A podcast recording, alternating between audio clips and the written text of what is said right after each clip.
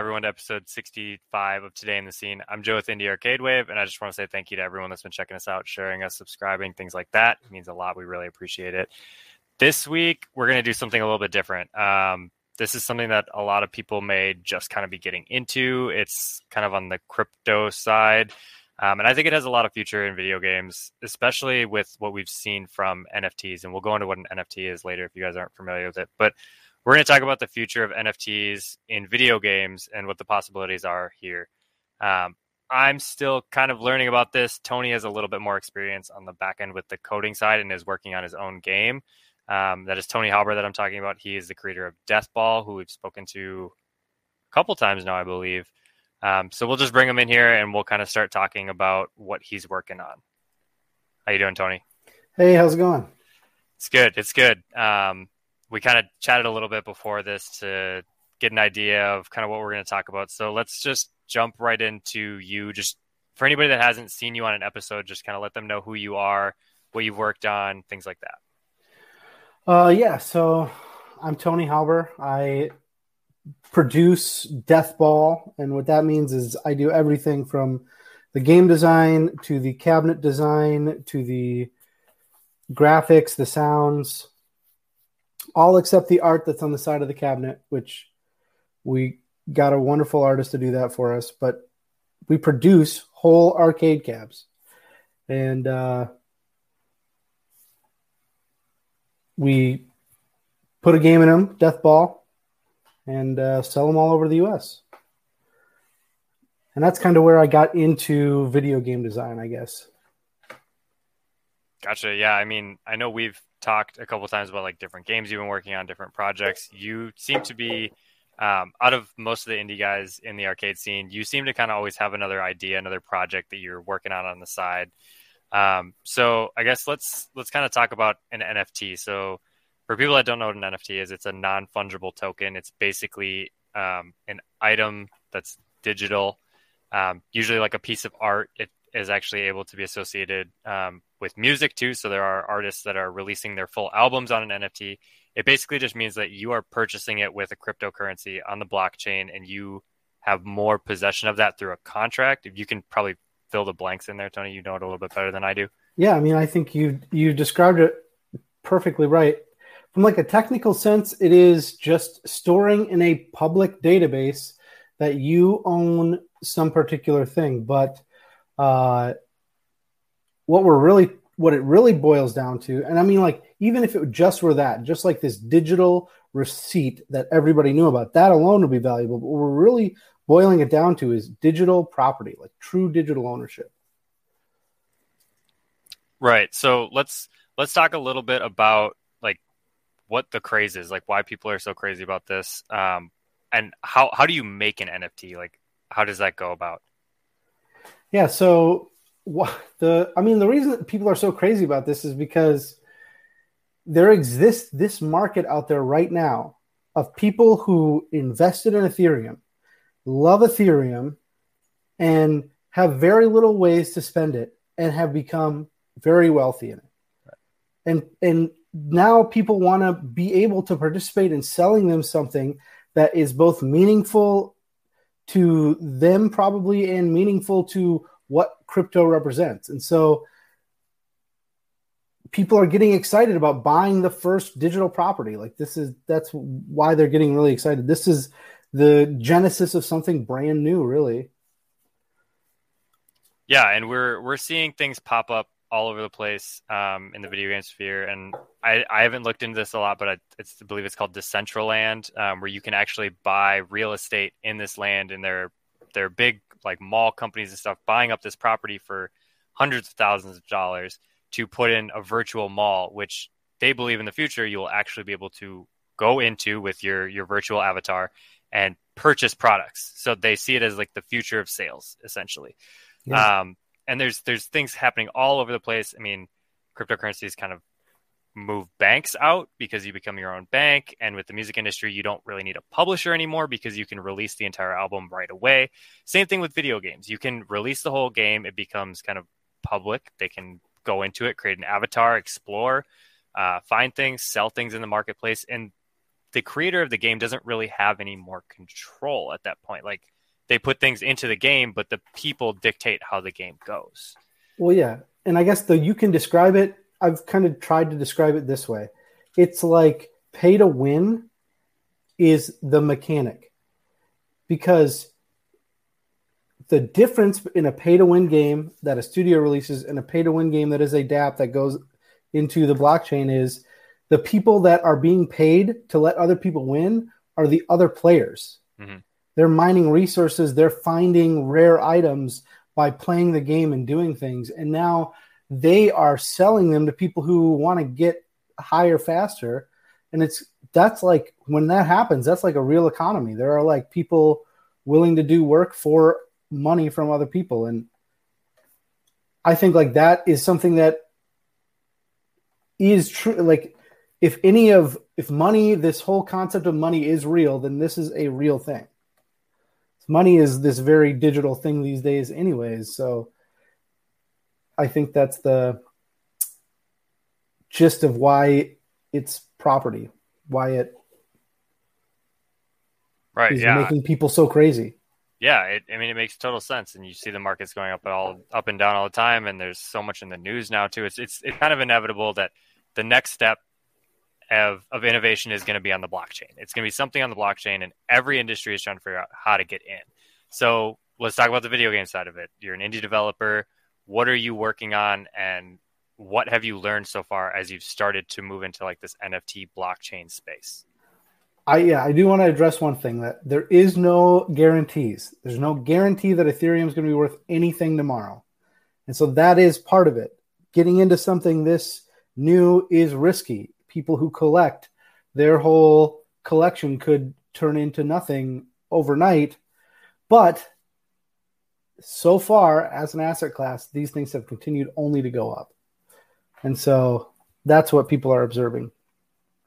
Now, how it relates to games, specifically, when I, when I was getting back to what is what are things that do really good for the market and like really expose the value of it games are perfect for that. Because I could release a decentralized app, a DApp they call it, into the blockchain that allows you and then and then release a just a HTML file and put it in IPFS and say when you connect to this IPFS file, a game shows up in your browser that connects you to a decentralized app that is run by everybody that I have no control over. And that world, however it is, it's out there. Whatever happens to it, happens to it. But it is entirely the player's control now.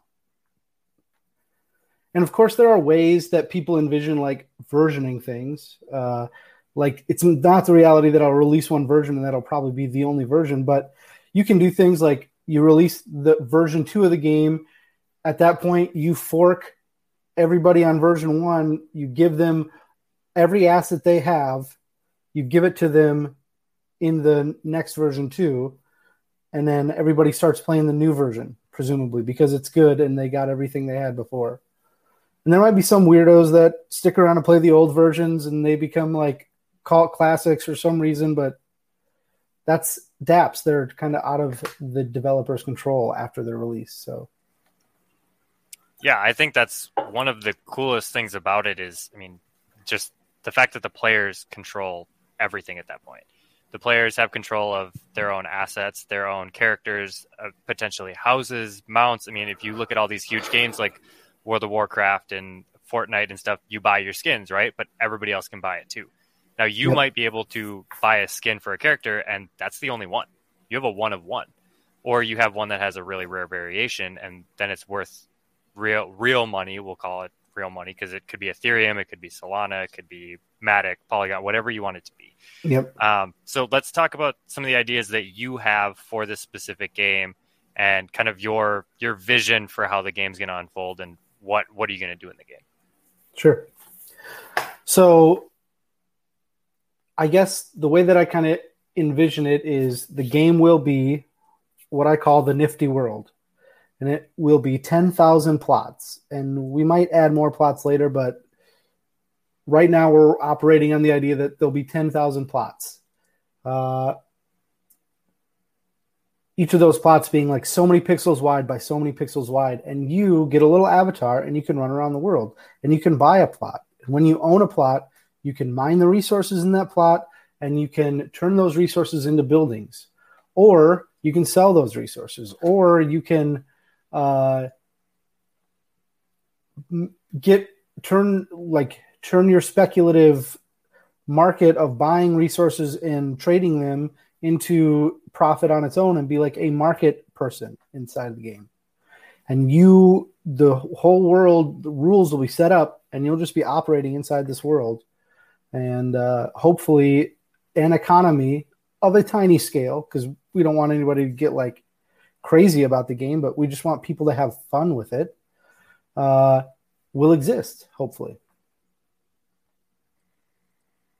Right. Yeah. I mean that that sounds cool, and I've I've found a whole bunch of games that are coming out. Um, there's one that I've been watching called Illuvium, I believe, um, and that's kind of a similar idea where you can buy these tokens on an exchange, so they're like it's like real money tokens, and then you can use that as kind of like uh, like shares in stocks. So you obviously have like the board who get to make decisions. These people get to make decisions about the game before release and you can buy NFTs outside of the game to bring to the game, but you can also earn them in game.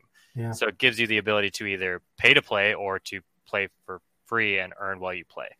Yeah. Um, and I think that's just this is such it's so hard to talk about because there's not a lot of feasible things that we can look at as resources right now because so many people are working on it. But I just feel like this is such a big future for indie developers because it gives you the ability to like really start profiting off your game right away.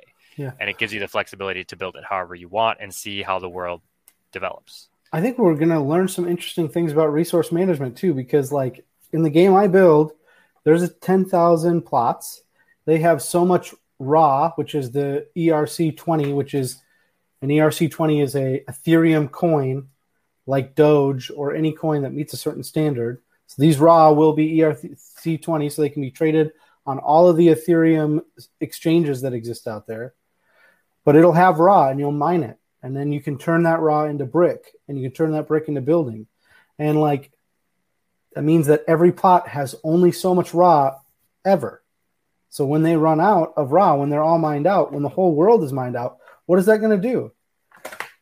That's going to create some kind of economic issue inside the game and it'll be really interesting to see what happens i mean they they make really interesting uh, vehicles for economic experiment. Yeah, it's kind of like a social experiment to see what people would do at that point and with the time that they've invested and what they choose to do with this avatar and things like that. So, um, kind of give us an idea of what it looks like on the back end for for coding. Like, are you are you coding in like a certain language you're already using? Is this different working on the blockchain? How do you pick like what kind of coins, stuff like that? I guess this, and this is where I've gone a little crazy. Um, I kind of just want to make everything from the ground up. And I'm really close to that. Like I have a workflow where I create pixel art instead of Aseprite. I run it through a program that creates a file for every permutation of the different layers that it can have on it, like different hat gear, different head, different body. Uh, or in the building, there are like different features that can exist on it, or it can have a bigger yard that sits, sit next to it, or they're all just layers that get permuted. Um, and then that turns it into just a f- layer of pixels. And I'm writing my own JavaScript engine, game engine, that can read that.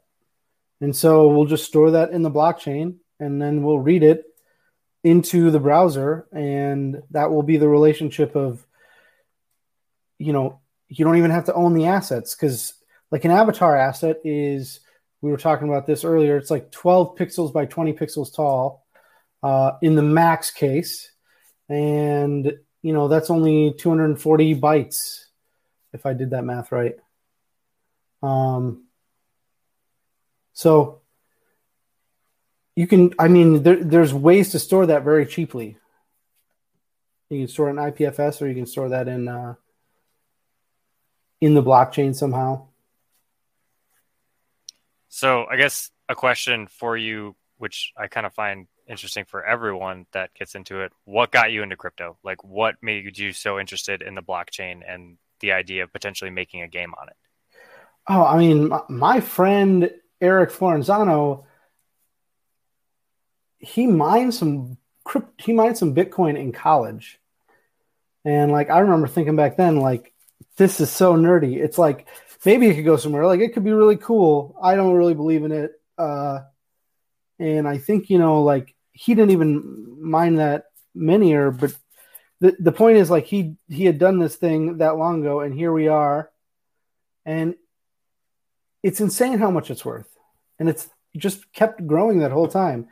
There's not reason to believe it'll continue indefinitely, but so that's been my relationship. I have watched Bitcoin grow to a asset that was like $600 that everybody said was completely over. There's no way it would ever get worth more than $600.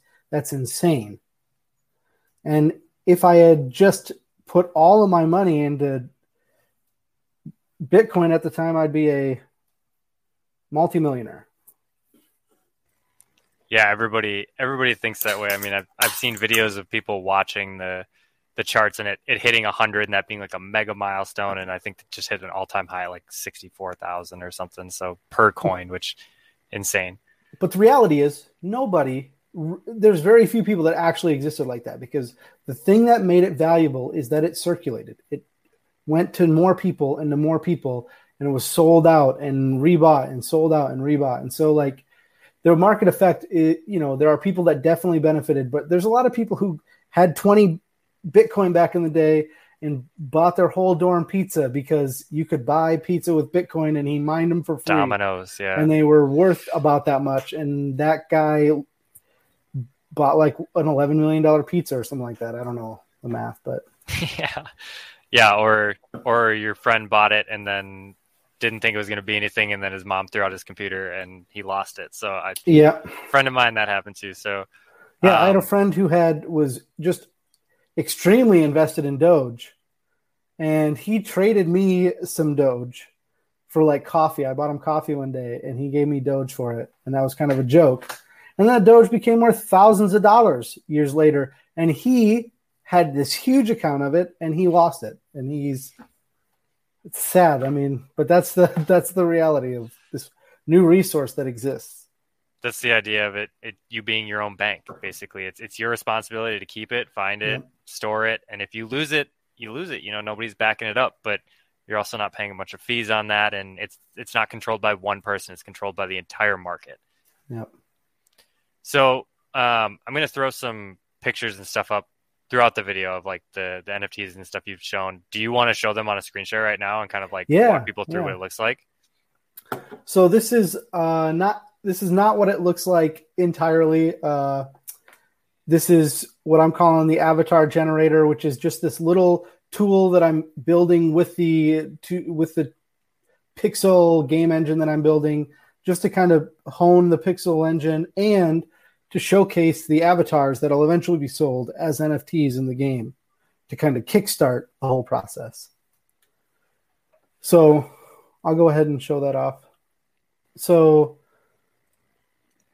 this is the avatar engine right now. It's very it's very simple. You got this guy, and right down here we got this because I just wanted to be mobile friendly, and I was built with mobile in mind.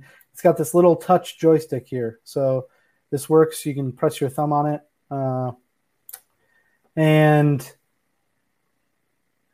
if you select the hats, you can like rifle through the hats that I've been building that have all been designed to kind of click into whatever this little character, this little tiny pixel character model is. And like part of the inspiration for this is Tamagotchi. So I like wanted these sprites to be like s- small as possible, and like you would still feel attachment to them because that's reminds me of Tamagotchi. Like somehow they made you care about these pixels on the screen.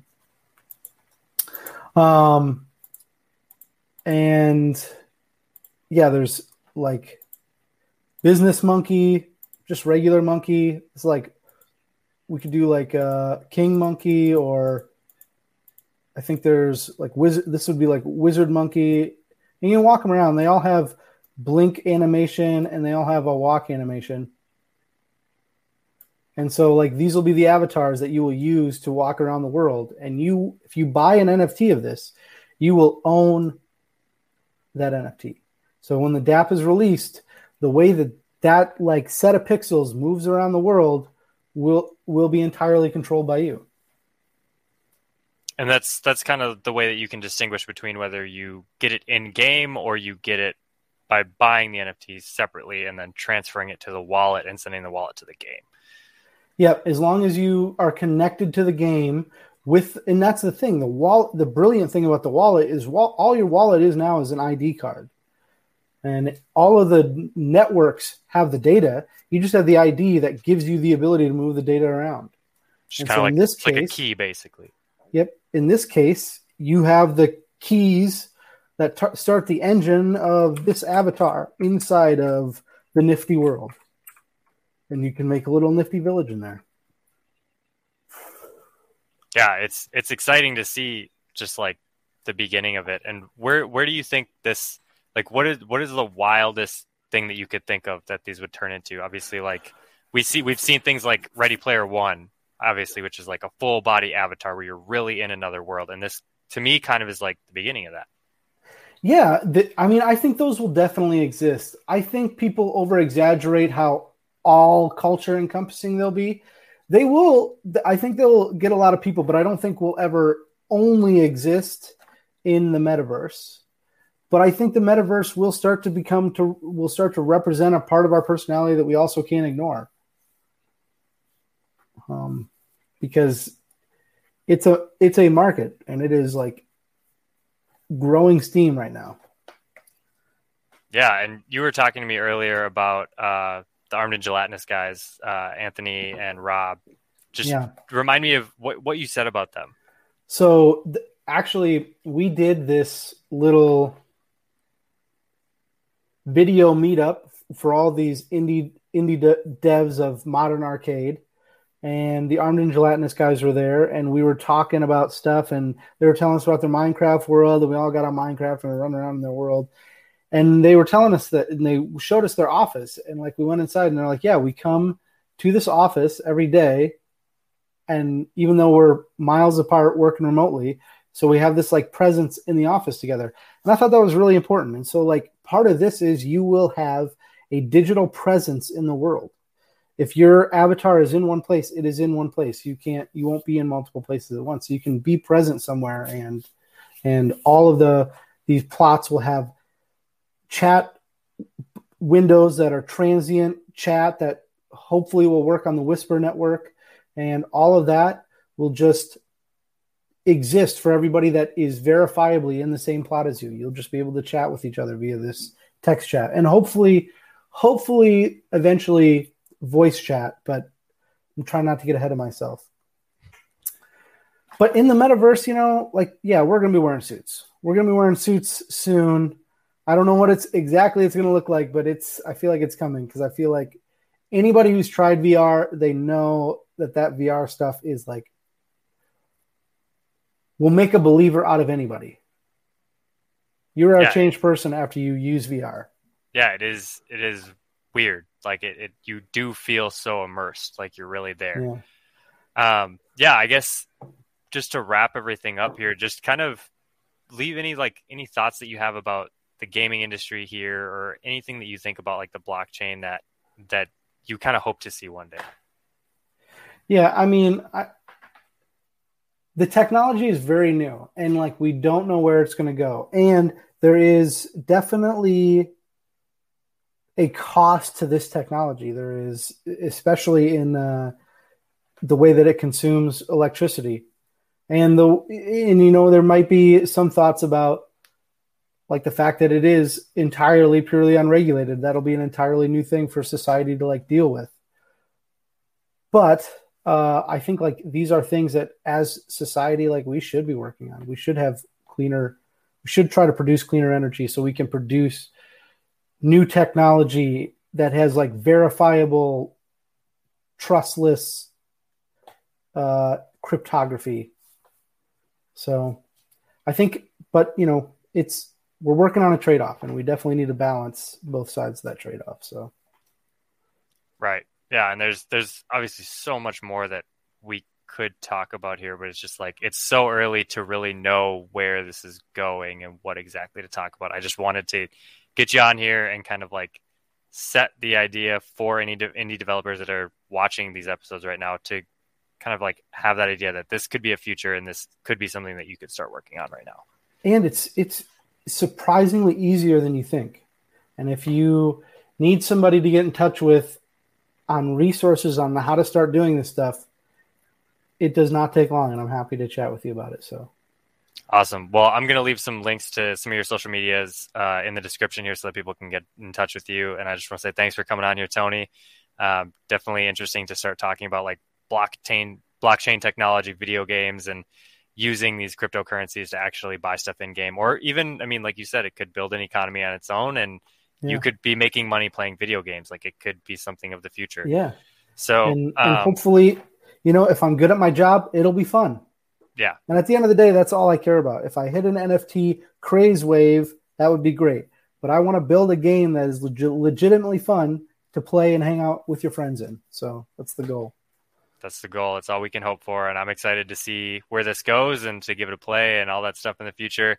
Um, but I just want to say again, thanks for coming on. And to anybody that's watching, we appreciate you watching. Don't forget to like, share, and subscribe. And until next time, peace.